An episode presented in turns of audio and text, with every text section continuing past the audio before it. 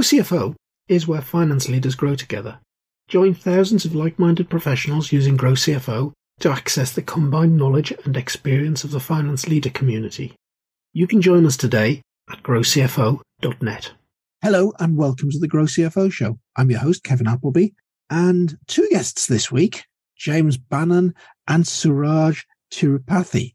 Now, both James and Suraj are corporate escapees who are now running their own business, helping startups develop, make pitches, raise funds, and so on. So I think we're going to have a very interesting conversation around that.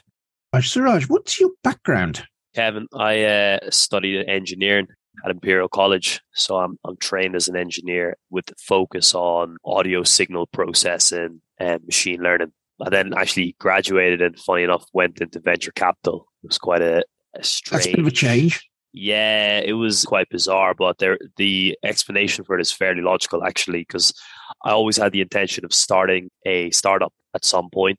So that's why I wanted to choose an engineering subject that was most conducive to that, you know, because if you're doing mechanical or civil engineering, you usually need big plants and a lot of equipment to work with to build prototypes for any ideas you may have. Whereas if you're an electronic engineer, usually a lot of the things you can build start in your garage. Yeah. You know what I mean? So I really was drawn to that idea as a 17-year-old before choosing what subject I decided to go into. Well, I started a business in my third year in university. It was sort of failing by the end of my fourth year because our exams had kicked in and me and my co-founder were spending more and more time dedicated to that. Well, I'd caught the attention of some recruiters on LinkedIn who were looking for entrepreneurial candidates for a startup, sort of like a personality accelerator called NEF, New Entrepreneurs Foundation, run by a charity called the CFE, Center for Entrepreneurs. So they kind of came at me and said, hey, look, you know, this is a program we think you'd be really interested in. You can start your own business while you do the program and also do a placement at a startup or a venture capital firm. And the idea of going into VC really appealed to me because I could understand how investors thought, get a wide view of a lot of startups within the industry at the time in 2019 in London. So ended up doing that for about a year. And then I think it was 3 months into that, my manager once said to me, he said, you know, if you ever want to actually raise investment, you need to have actual skills in industry. You can't just raise money. Do you know what I mean? You're not going to be able to just raise money for no good reason. And people need to know that you're the guy within an industry that has the skills to do that. So you need to prove yourself within an industry. So I thought, okay, interesting. So I actually went back to university and studied financial technology, where I then became a software developer and quantitative analyst within the financial industry. And it took about, I don't know, let's say 12 to 14 months to realize I don't like working in corporate environments. So yeah. Here I am now. James, you've got a very different background to that. You ended up in a big venture capital firm. Tell me a little bit about that. Oh, that's not quite right, Kevin. Maybe we're jumping a couple of years ahead. Okay. I know our future casting a bit there. But actually, there's a lot of similarities with Suraj's story and mine, not just the fact that we kind of overlap and we met at university. So I think from a young age, for me personally, it was all about technology in the sense of hardware. So more think like engineering, think engines, think cars. I've always had a passion for them. And that led me to study aeronautics at university. So that was more kind of thinking down the F1 route, thinking about vehicle dynamics, stuff like that, material science. I basically dropped all of that once I graduated in the pursuit of, you know, understanding the financial world a bit better, because I knew long term, look, at the end of the day, you can follow your passions to a degree, but you need to have some kind of commercial baseline understanding, right? So I went in there, kind of self-taught myself all I could on accounting, finance, investment banking in the space of a couple of months, got my first internships and then converted them to a full-time role, which I was in for about 2 years. I think as to why I quit the corporate lifestyle, I kind of ran out of steam, if I'm being completely honest. There was this massive, I want to say, push and pull between what you enjoy doing and, you know, what you can be paid for in the moment. And I think there was that moment where I thought, if I put and invest enough time into the stuff that I really like, I could definitely get paid for it down the line and I could be successful in that down the line. Life does not have to be this kind of push-pull of me going to work, getting paid for something very handsomely, but not really enjoying, you know, 80% of the work, and then coming home and in the few hours that remain of free time in a week, trying to like do my little projects here and there and, you know, follow my passions.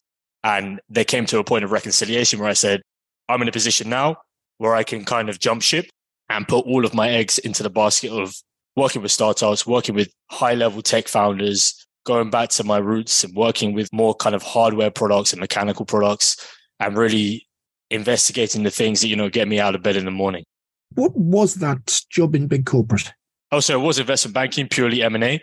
So yes, we were doing kind of technology and consumer. Generally speaking, the two are separate. So we'd have like your average consumer retail company one day, and then you'd have more of an infrastructure consumer company the other day. Think along the lines of kind of like petrol stations or big infrastructure projects. And then another day we might be working with some kind of, you know, data analytics company or some brand protection software or anything along those lines. So it's quite a varied job. That was kind of the gist of it. And, you know, working as an analyst there, you do, I would say the good thing about investment banking is you do get a kind of associated with CEOs, CFOs from that junior level, being able to speak with them, understand how they kind of strategize, converse with each other, the kind of problems they have, what keeps them up at night, all of these things, right? So as I said, I think I got to the point where I was like, I've absorbed all of I can before we kind of reach that inflection point where I'm going to be stuck in this career. It's now time to use those skills and apply it to a new industry. Mm-hmm. So the Startup Blueprint, what's it all about? Yeah, so basically started as a podcast because I'm a huge podcast fan. I listen to a lot. I have done for many years. And I've told this story many times before, so I'll tell the abridged version. That I kind of came back to my flat one night after investment banking. I had a couple of hours, kind of early morning. I didn't really want to go to sleep yet. Kind of relaxed to a few podcasts, tech podcasts. Think the likes of, you know, All In, This Week in Startups, very famous, big names. And I was listening there kind of 2 hours in. And I thought, you know, why am I doing this and being a consumer when I could be a creator? My immediate thought was that we need to start something here because we have a passion, me and Suraj, for startups. We want to eventually create our own startup.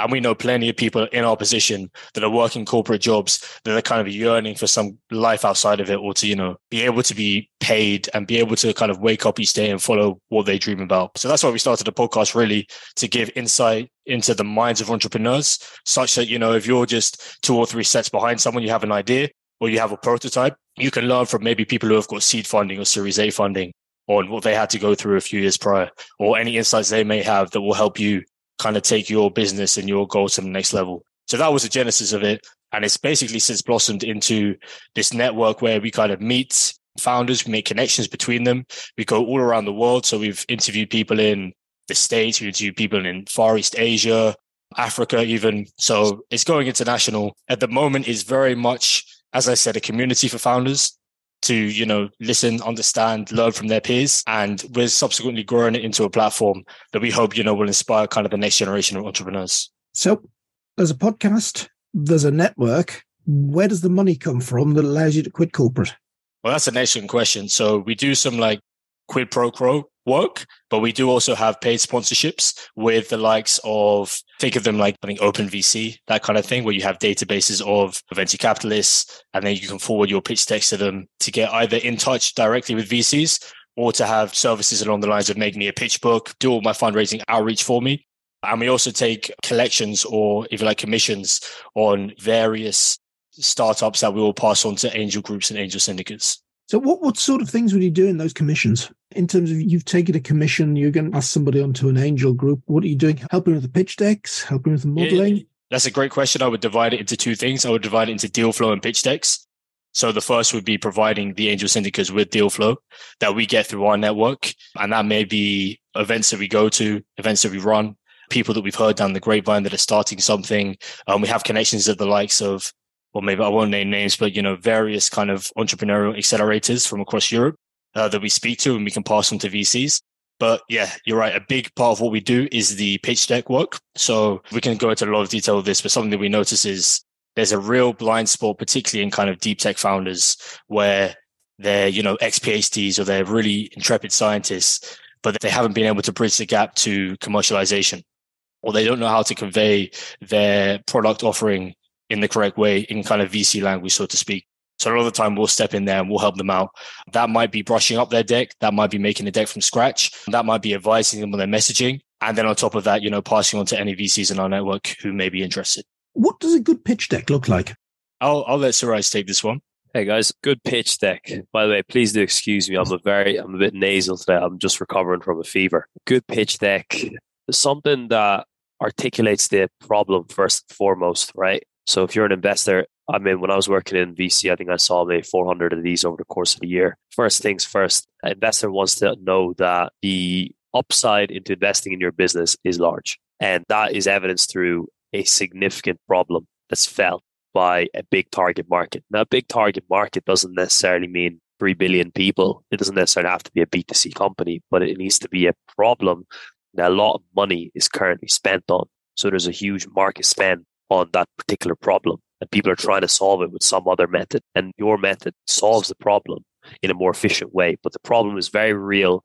And it's a problem, you know, that people like to use this sort of metaphor of vitamins and painkillers. So vitamin is sort of a preemptive medication that you can take that will not ensure that you don't have a problem down the line.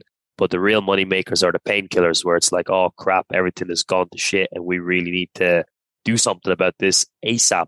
So it's like, oh, well, look, I got this product that does exactly that. So it's like finding those problems that need painkillers. The second thing is defensibility of the technology. So, okay, you got a solution. Great. Well, how defensible is your solution? Why should I believe that you are the people or your product is the product to beat all the competitors out there trying to solve this problem?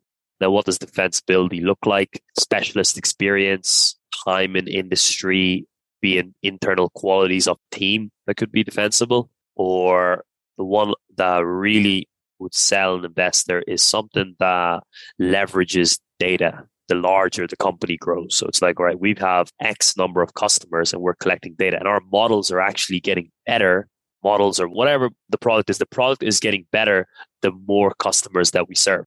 This usually happens with machine learning solutions, right? AI solutions where because the customer is feeding us more data, our models are constantly learning off the cuff so that 5-10 years down the line, we would have improved our models for all the customers that are currently out there. So that's one, you know, people, it's like having your data as a moat. I'm currently based in India and I've spoke to a couple of the VCs here who said that straight up the bat. Says, yeah, I usually look for product-enabled startups that have data as a moat. So I think that's quite interesting, and it's clearly goes beyond just the UK. Other things is a good team. What do you guys have that others don't have that makes this a good product, a good unit to make things happen here? I hate to say it because this is what made me realize I had to kind of go back to university and get some more skills. But people that have industry experience, people that have been around, people that have actually interacted in the markets that they're trying to solve problems. And it's not, you know, it's certainly not like a make or break, because how many times investors are commonly proved wrong, right? But that's the thing that I think a lot of founders need to understand is that investors aren't there to take punts and fall in love with your vision. They're there to increase a internal rate of return. So me and James had a guest on our podcast very recently, and he was talking about people usually have this really, really pessimistic view of hedge funds. You know, hedge funds are the worst people in the world. Like, they are criminals. They're satanic monsters, right? Well, venture capitalists, we love them. They're great. They're fantastic. They're making the future a great place. But there's really no difference. Both of them are trying to make money for their LPs, their limited partners. So, you know, at the end of the day, investors are trying to pick companies that win, and they're trying to maximize their chances of doing that. And some investors, particularly ones that have financial backgrounds, tend to look for operators that have considerable experience. Whereas, you know, when you go to the States, the mentality there is very different. One is a function of, I guess, American philosophy. Another is a function of it being a much bigger market there. And lots of entrepreneurs have become successful there and have become millionaires there, and then gone on to start venture capital firms with their own philosophy, and hence invest in young entrepreneurs with minimal experience. It happens a lot less in the UK. But those three things, I might have kind of waffled on a bit there, but I'd say those three things, right? A big problem, defensible product, and a great team. Yeah. Kevin, just to touch on that point as well, I think if you ask the question, what makes a great pitch deck? I think firstly, you need to ask, why do you want fundraising? So yeah. I think a lot of companies now, particularly of the software type, you know, SaaS products, actually do not need or require venture funding. So there's been a number of people that we've spoken to that are looking for some kind of funding. And we say, actually, the first question you should ask, are you venture fundable? Why would a VC want to plug money into here? Can you bootstrap it, for example? I think before you go around pouring, let's be honest, hours into making a deck and a lot of time and resources and going on a fundraise, which we all know can be, you know, months long and very strenuous and kind of pull you away from your core business practices. Ask yourself, why do you want the fundraising? Who do you need to speak to? Are there any ways around it you could get to your goal? without outside capital as well? So these are all the questions you should be asking before you even kind of put pen to paper. That's actually a very good point, James. And it's something that Dan and I at Grow CFO have talked about on many occasions, because we're putting a startup together that we are bootstrapping. We're not involving any fundraising. And yeah, we could have probably grown it faster, but we're not sure that we wanted the pressure on us to deliver things that the external investor would bring with them. And we're not sure that we wanted necessarily to have that fixed exit date that the investor would want, because money in, at some point, they're looking for money out again. So they're looking for some kind of market event down the road, aren't they? It's a fantastic point, yeah. And I would add to that as well, I think a lot of startups these days kind of come to VCs without that crucial point. You know, I think it's very well understood the kind of core components of a good pitch deck, like tell a good story, attack the right kind of market, be very clear about your projections and where you think, how big you think your company can be. But I think a big part is the ask as well. How much are you asking for? Why are you asking for that amount? What do you see the money is being spent on? In particular, I think we've seen a lot of startups that kind of come, it's like, all right, if I just pour advertising dollars into this business, I'll see growth. And a lot of VCs don't want to hear that, right? Because it suggests your company kind of runs on operational capabilities rather than having some kind of intrinsic defensible nature to it. So that's another one as well. Really be clear when you fundraise, even before you approach VCs, like, how do I want to spend the money? And will investors respond well when I say, okay, we need to spend on the team, the marketing, the resources, the R&D, whatever it may be. So be very, very clear where you're going to spend money. So length of a pitch deck, what do you think that should be? It does vary. I was speaking to one of my, I call him a close friend now. We've had him on the pod recently, and he is looking for kind of a 1 million euro roughly seed round. And he works in cybersecurity. So this guy's very technical. You know, he's been in the cybersecurity space for 10 years. If we just go into a quick case study here, and he basically kind of, his first draft was 30, 40 pages because there's so much to talk about. You really want to go into the detail. You want to have links to your demo. You want to talk about all the different kind of problems you solve and all the stats. And actually, I think sometimes a rough rule of thumb for any deck is probably 10 to 15 pages. I prefer personally a 10-pager, something that I picked up in investment banking as well, something that investors love, you know, from anywhere from VC to PE, is tell the story with your headlines. So each page should be a new idea, and you should be able to kind of just read the headlines of each of those pages. So 10 sentences, if you will, and be able to understand the story of that company and what it's all about without even reading any of the fluff. I think sometimes, you know, people will just put a placeholder headline and then just have some like bullet points with all the details, all the juices in it is in there kind of buried under bullet point 5. And that's not how it should be. It should be clear headlines and a clear story being told. He sent me this long pitch deck, and I said, look, the VCs will only care about 20 to 25% of this. They want to know about your product, you know, how you're going to make money and how they're going to make money, essentially. So what you can do is, particularly if you have a technical product, is to send a teaser deck. So that might be even, you know, as short as 5 slides, just to kind of shoot out to a lot of investors, get some interest in, and then have like a longer, maybe 20, maximum 30-page pack for any kind of highly interested investors who need to kind of dig into the technicals. Because we understand when you go to a presentation, a lot of the time VCs are very busy these days. You might only get 20 minutes. Which usually means probably a 10-minute pitch and 10-minute questions. You can't go into the details there, and you can't be expected for them to really kind of understand the technicals in that short meeting. So maybe what you can do is send out a teaser so they get all of that information on site, and you can bypass that kind of quick 20-minute intro and then save it for a longer conversation when you can really dig down into the details. Yeah. So in the audience that we're talking to here, as opposed to the audience of your podcast where you're talking to founders, we're talking here to aspiring and existing finance leaders. So what's your experience in the raising funds process? We're dealing with the finance person rather than the business founder. Personally, I've got a fair bit of experience with that, because at the end of the day, the firm I was at, 24 Haymarket, were looking at companies that were usually between seed and Series A. So these are companies that are already generating revenue. Because if we were talking about pre-seed investing, the need for a financial cash flow statement or financial forecast, it's not really necessary, because it's all made up anyway. No one knows what the hell. You've got no idea what's going to happen. Yeah. So it's guesswork on a piece of paper. If anything, it'll just tell you how delusional or unoptimistic pessimistic your founder actually is. I've had a fair bit of experience, because usually it's like this. And I'd like to add something to the previous question before I answer this one. When it comes to how long your pitch deck should be, you got to think about what is the purpose of your pitch deck. Because the investment's not going to be administered purely your pitch deck. Your pitch deck is to get you in the door, right? So James made a good point there. He's talking about have different variations of the deck. Because when you send someone a 40-page PDF, who the hell is reading a 40-page PDF? Who the heck is really going to do that? Seriously. Kevin, when's the last time you sat down to read a 40-page PDF? Oh, I've got a book on my bedside cabinet at the moment that's 200 pages long. I'm not doing much more than reading it's got loads of chapters in it. Each chapter's only a couple of pages long. I'm spending more time reading the table of contents than 200 pages of the book. Yeah, there we go, right? It's the exact same thing. So it's like, you got to think from the perspective of the investor once again. It's like, what do they want to see? What are they trying? Because who is it that's going to read this? It's probably going to be some entry-level investment analyst with 0 to 4 years experience. And they're going to look for a few things to tick off. Hey, big target market, good product, good team, correct raise amount. Okay, I think it's interesting. Let me get my manager to verify it's interesting, right? So it gets you in the door. Now, if there's something more detailed, as James says, good idea, have your 30, 40 pages in a more detailed investment deck that you can say, if you're interested, if they've got doubts about the defensibility of the technology, then they'll say, we're not sure, but we'd like to learn more about technology. Then you can say, hey, well, actually, I have an investment deck I can send you as 40 pages. And ideally, what you'd want them to say is, no, we don't actually want that. We want you to come into our office and have a meeting with us in person. Bingo. Yeah. There we go. So yes. You didn't even need the investment deck, but you almost tortured them with the thought of reading it because they're like, yeah, you know what? We don't even want to read that. We're just going to meet you for an hour, and that's way more preferable.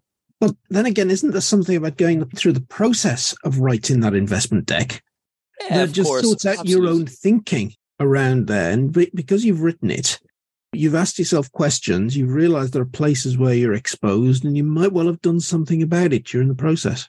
Absolutely. I mean, I think that's the logic of doing a business plan. But the thing with startups is that you got to be able to iterate and move fast, because you might spend God knows how long writing a 50-page investment deck / business plan.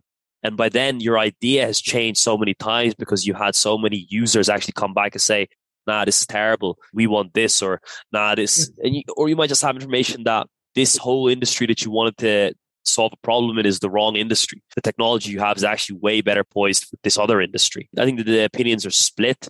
We had a guy come on the podcast, a good friend of mine. He said, you got to have a business plan. And I've heard other people say, who the hell is advising anyone to have a business plan? So at the end of the day, it's, do you have a business plan? Do you not have a business plan? It's not really, you're not going to get a medal on whether you have a business plan or not. You're going to succeed based on whether you can actually attract customers, create revenue, and generate profit, right? Solve a problem in the market. It really is down to individual preference of what you think is best for your business at that moment in time, I think. There's an interesting one that a lot of startups are pivoting, moving their business model around, moving their target market around, moving what the product actually does around. How do you take the potential investor on that journey? I think it depends, right? It depends on the stage the investor is invested in, because they'll have their expectations adjusted based on what stage they're going to get involved in, right? So here in India, I've spoken to now at this point 4 investors, and they're all pre-seed, and they all say that one of the biggest things we look for is a founder or founding team with great skills. We want to believe in the individual, because we can supply and help them with resources, but we need to believe in the individual that they can make something happen. If we can build conviction in them, then the idea is secondary. So earliest stage investor would probably think like, should think like that. Because if they're thinking, oh, this is the idea, and this is what you're going to do the rest of your life or the next 10 years, you're ignoring the sort of fundamental principles of building a startup, which is to iterate, fail fast, and iterate quickly onto better solutions. Yeah. And generally the nature of those individuals, those successful individuals, is going to be the people that possibly lose interest in things quickly, get bored with things quickly, will move on, will flip about a bit. It's just the nature of the kind of personality that tends to end up being a founder. Well, I think that's an interesting point, because you got to be able to adapt quickly to circumstances. But I think, and forgive me if I'm wrong, but inferring that the individual themselves has to have some kind of attention deficit is probably not accurate, because once you really do find something that you can double down and you really got to zero in. Yeah, absolutely. Absolutely. Yeah. So you got to know the time to do that is right. Is that something you've seen, Kevin, out of interest? Is that something that, are you speaking from experience in terms of founders you've spoken to? Yeah, I am a little bit. I think the folks that I'm thinking about, that I've got in the back of my mind, do have that ability to double down, but also have the ability to have an idea and move away from it very, very quickly. It almost comes as being bored with it, but I think it's probably actually some kind of intuition that says, nah, this isn't quite right. There's got to be something better. It's the old adage, isn't it? It's strong opinions lightly held. Yeah. So you do need to really, I think it's very important for founders to have vision, obviously, but to kind of not change your course in the face of new information would be nothing short of stubbornness. And I think me and Suraj are believers that, you know, if you're willing to change your mind on something, it's normally a sign of intelligence. So I think the advice for founders is generally, especially if you're looking to really change the world and solve a big problem, maybe a deep tech problem along the lines of, you know, space exploration, the energy transition, climate change, and all of these things, it really, really pays to have a strong vision, but you do need to be adaptable and you do need to be able to think on your feet and take in new information and change your approach in the moment. However, that does not mean you need to change so much that you'd be thrown off course and kind of lose faith in why you started in the first place. Mm-hmm. I think a lot of the times, I don't know if you disagree, Kevin, but you'll see companies that will pivot slightly within their industry, or they'll change their target market or their customer based on new information or based on the new technology that's developing. But I personally find it quite rare for a startup to completely change and like correct course and change and go do something completely different unless the founder wants to shut down the company and start up a new one. Yeah. I am thinking about one person who's a good friend of mine who ended up having to do that because he just could not get any traction in the original market that he thought he was going for, but realized there was a great piece of technology that could be applied to a different set of problems. Oh, so can I ask, did the product change completely? I haven't spoken to him recently. He was in the process of going through the pivot the last time, but I suspect the product won't have changed much at all, but the place that they're trying to sell it has changed vastly. That's very common, yeah. I would describe that as a pretty standard pivot. That makes a lot of sense, yeah. Particularly when you often see, you know, software that's geared towards enterprise. These B2B companies, enterprise is very attractive purely because it's, you know, big fish. You can kind of lock in a few of those customers and you're set for life in a lot of scenarios. But then later find down the line that actually our original product is much more geared towards SMEs, and smaller companies and startups would be a lot more attuned to what we're offering. Yeah.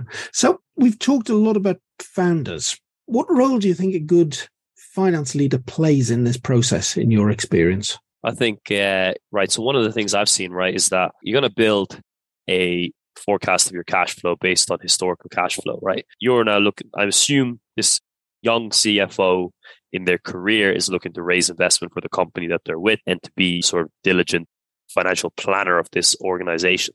It's understanding the different pieces of the organization. How much is going to the different elements of what's happening? So how much is going to the sales team?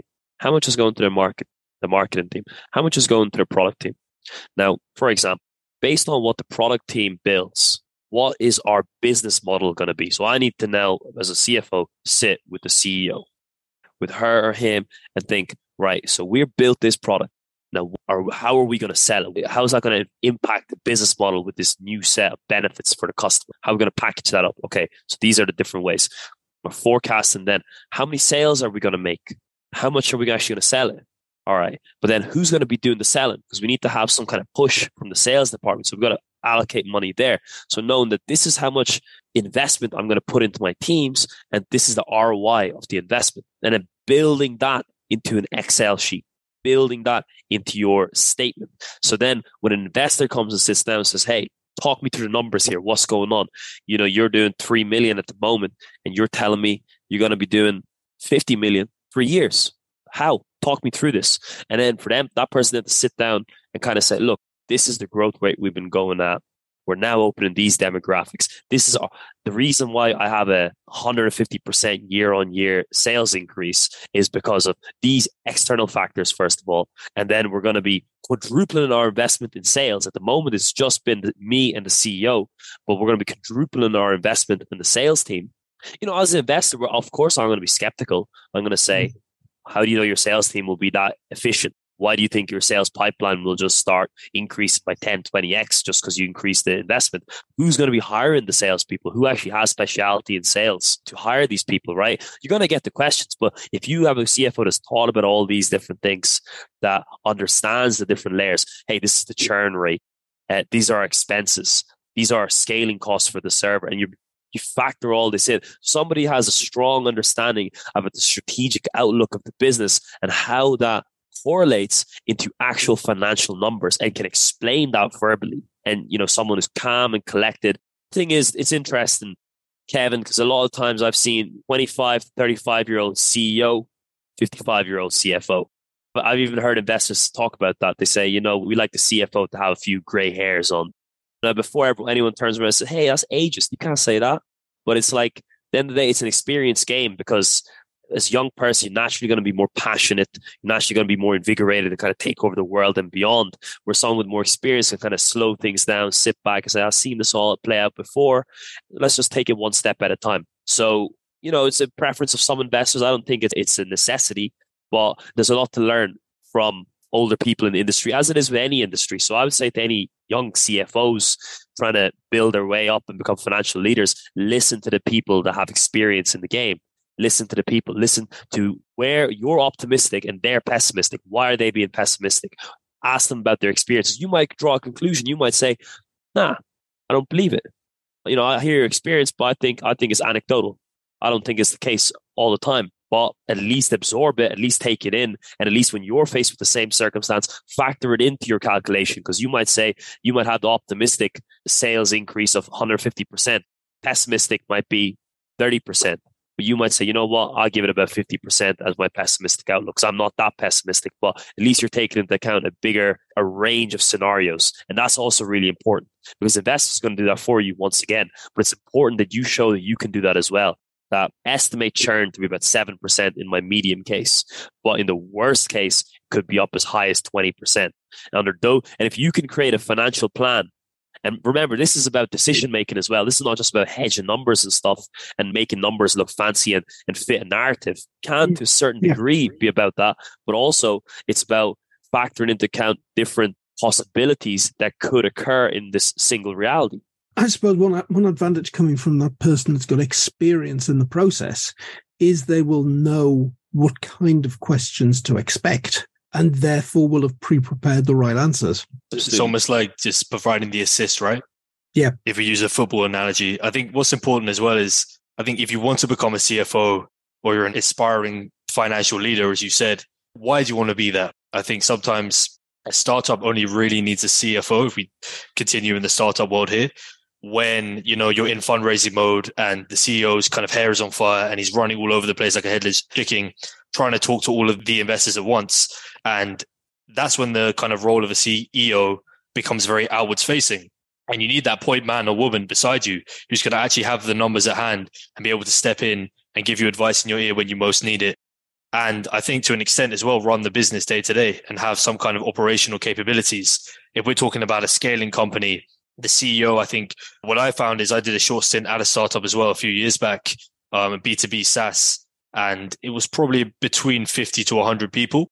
And even in my short time there, you know, a couple of months, I saw it transition from a CEO who was very hands-on and kind of clearly ran the business day to day to him appointing a CRO, so a chief revenue officer, that took care of all of the sales team.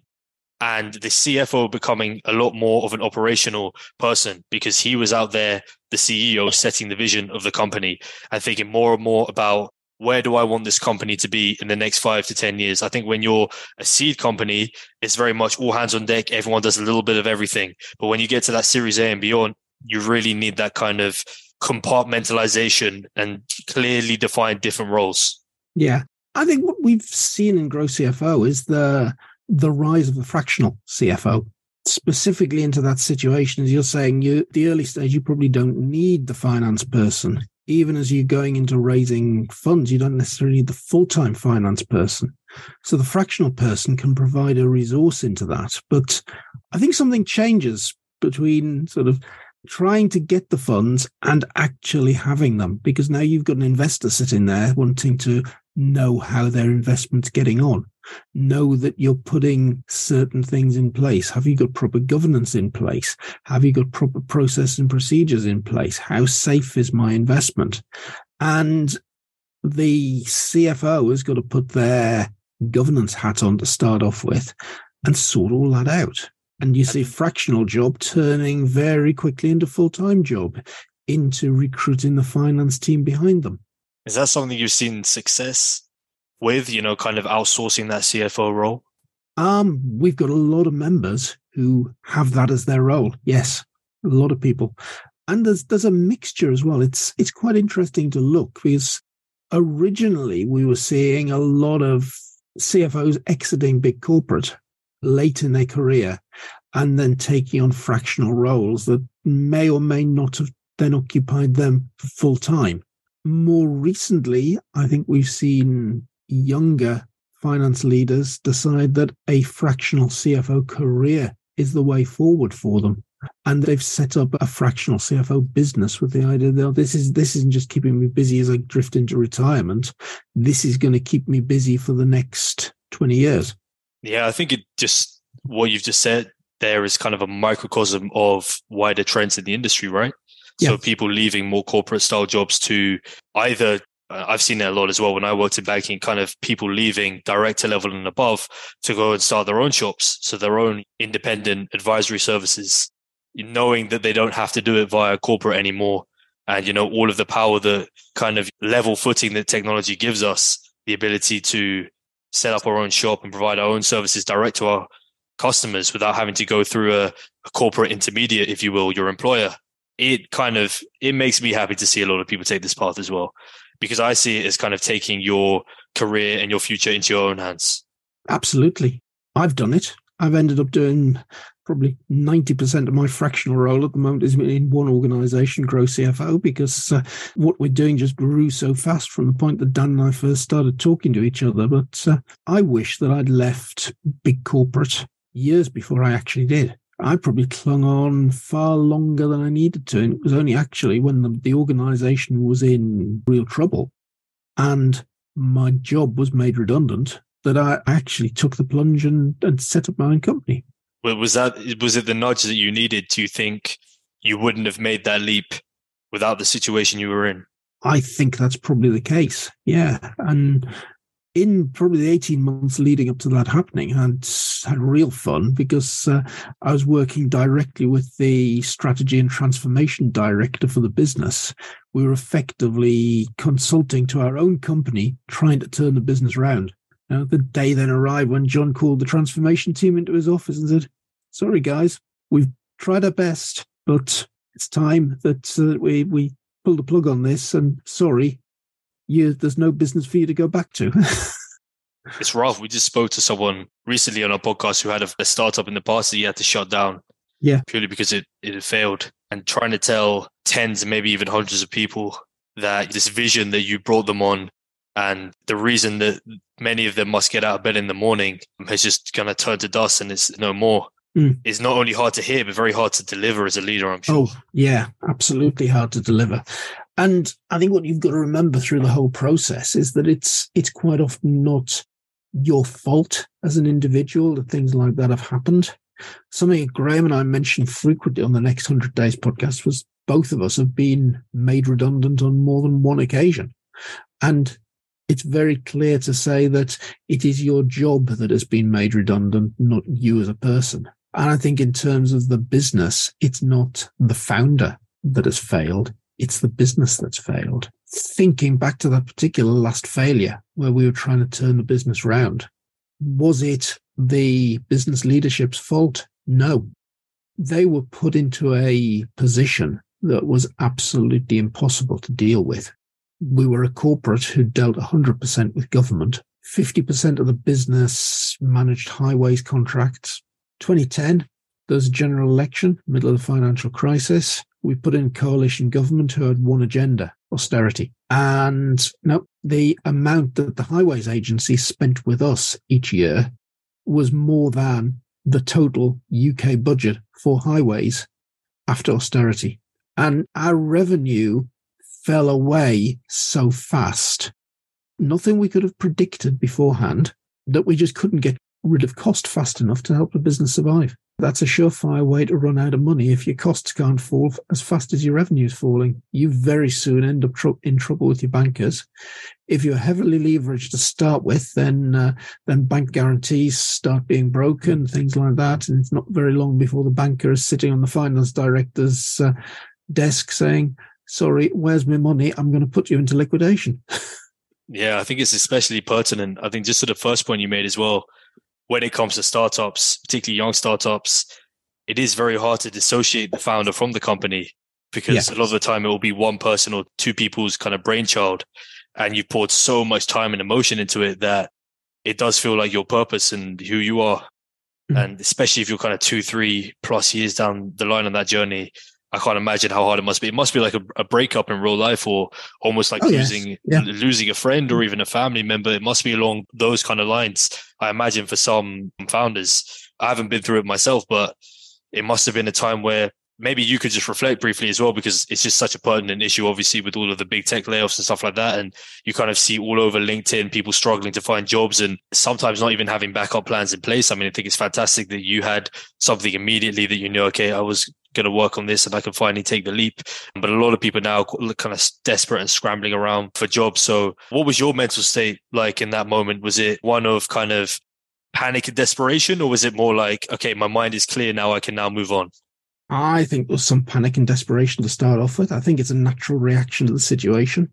And I think you've got to be realistic. And I took the view that said, hang on, I am either going to get another corporate job or I'm going to work for myself. I started putting CVs about the place, and I started talking to recruitment agencies. And what actually came up was a halfway house that somebody came along with a 3-month contract, which needed a freelancer to do. But, right, great. That's come up before any of these permanent jobs have. Right, I've set the company up. I'll go take the 3-month job.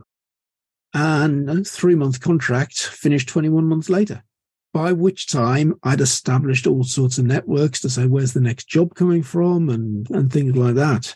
And I think you've got to take that very first piece of that with a very, very open mind and say, what have I got to do to survive? What have I got to do to buy myself some time?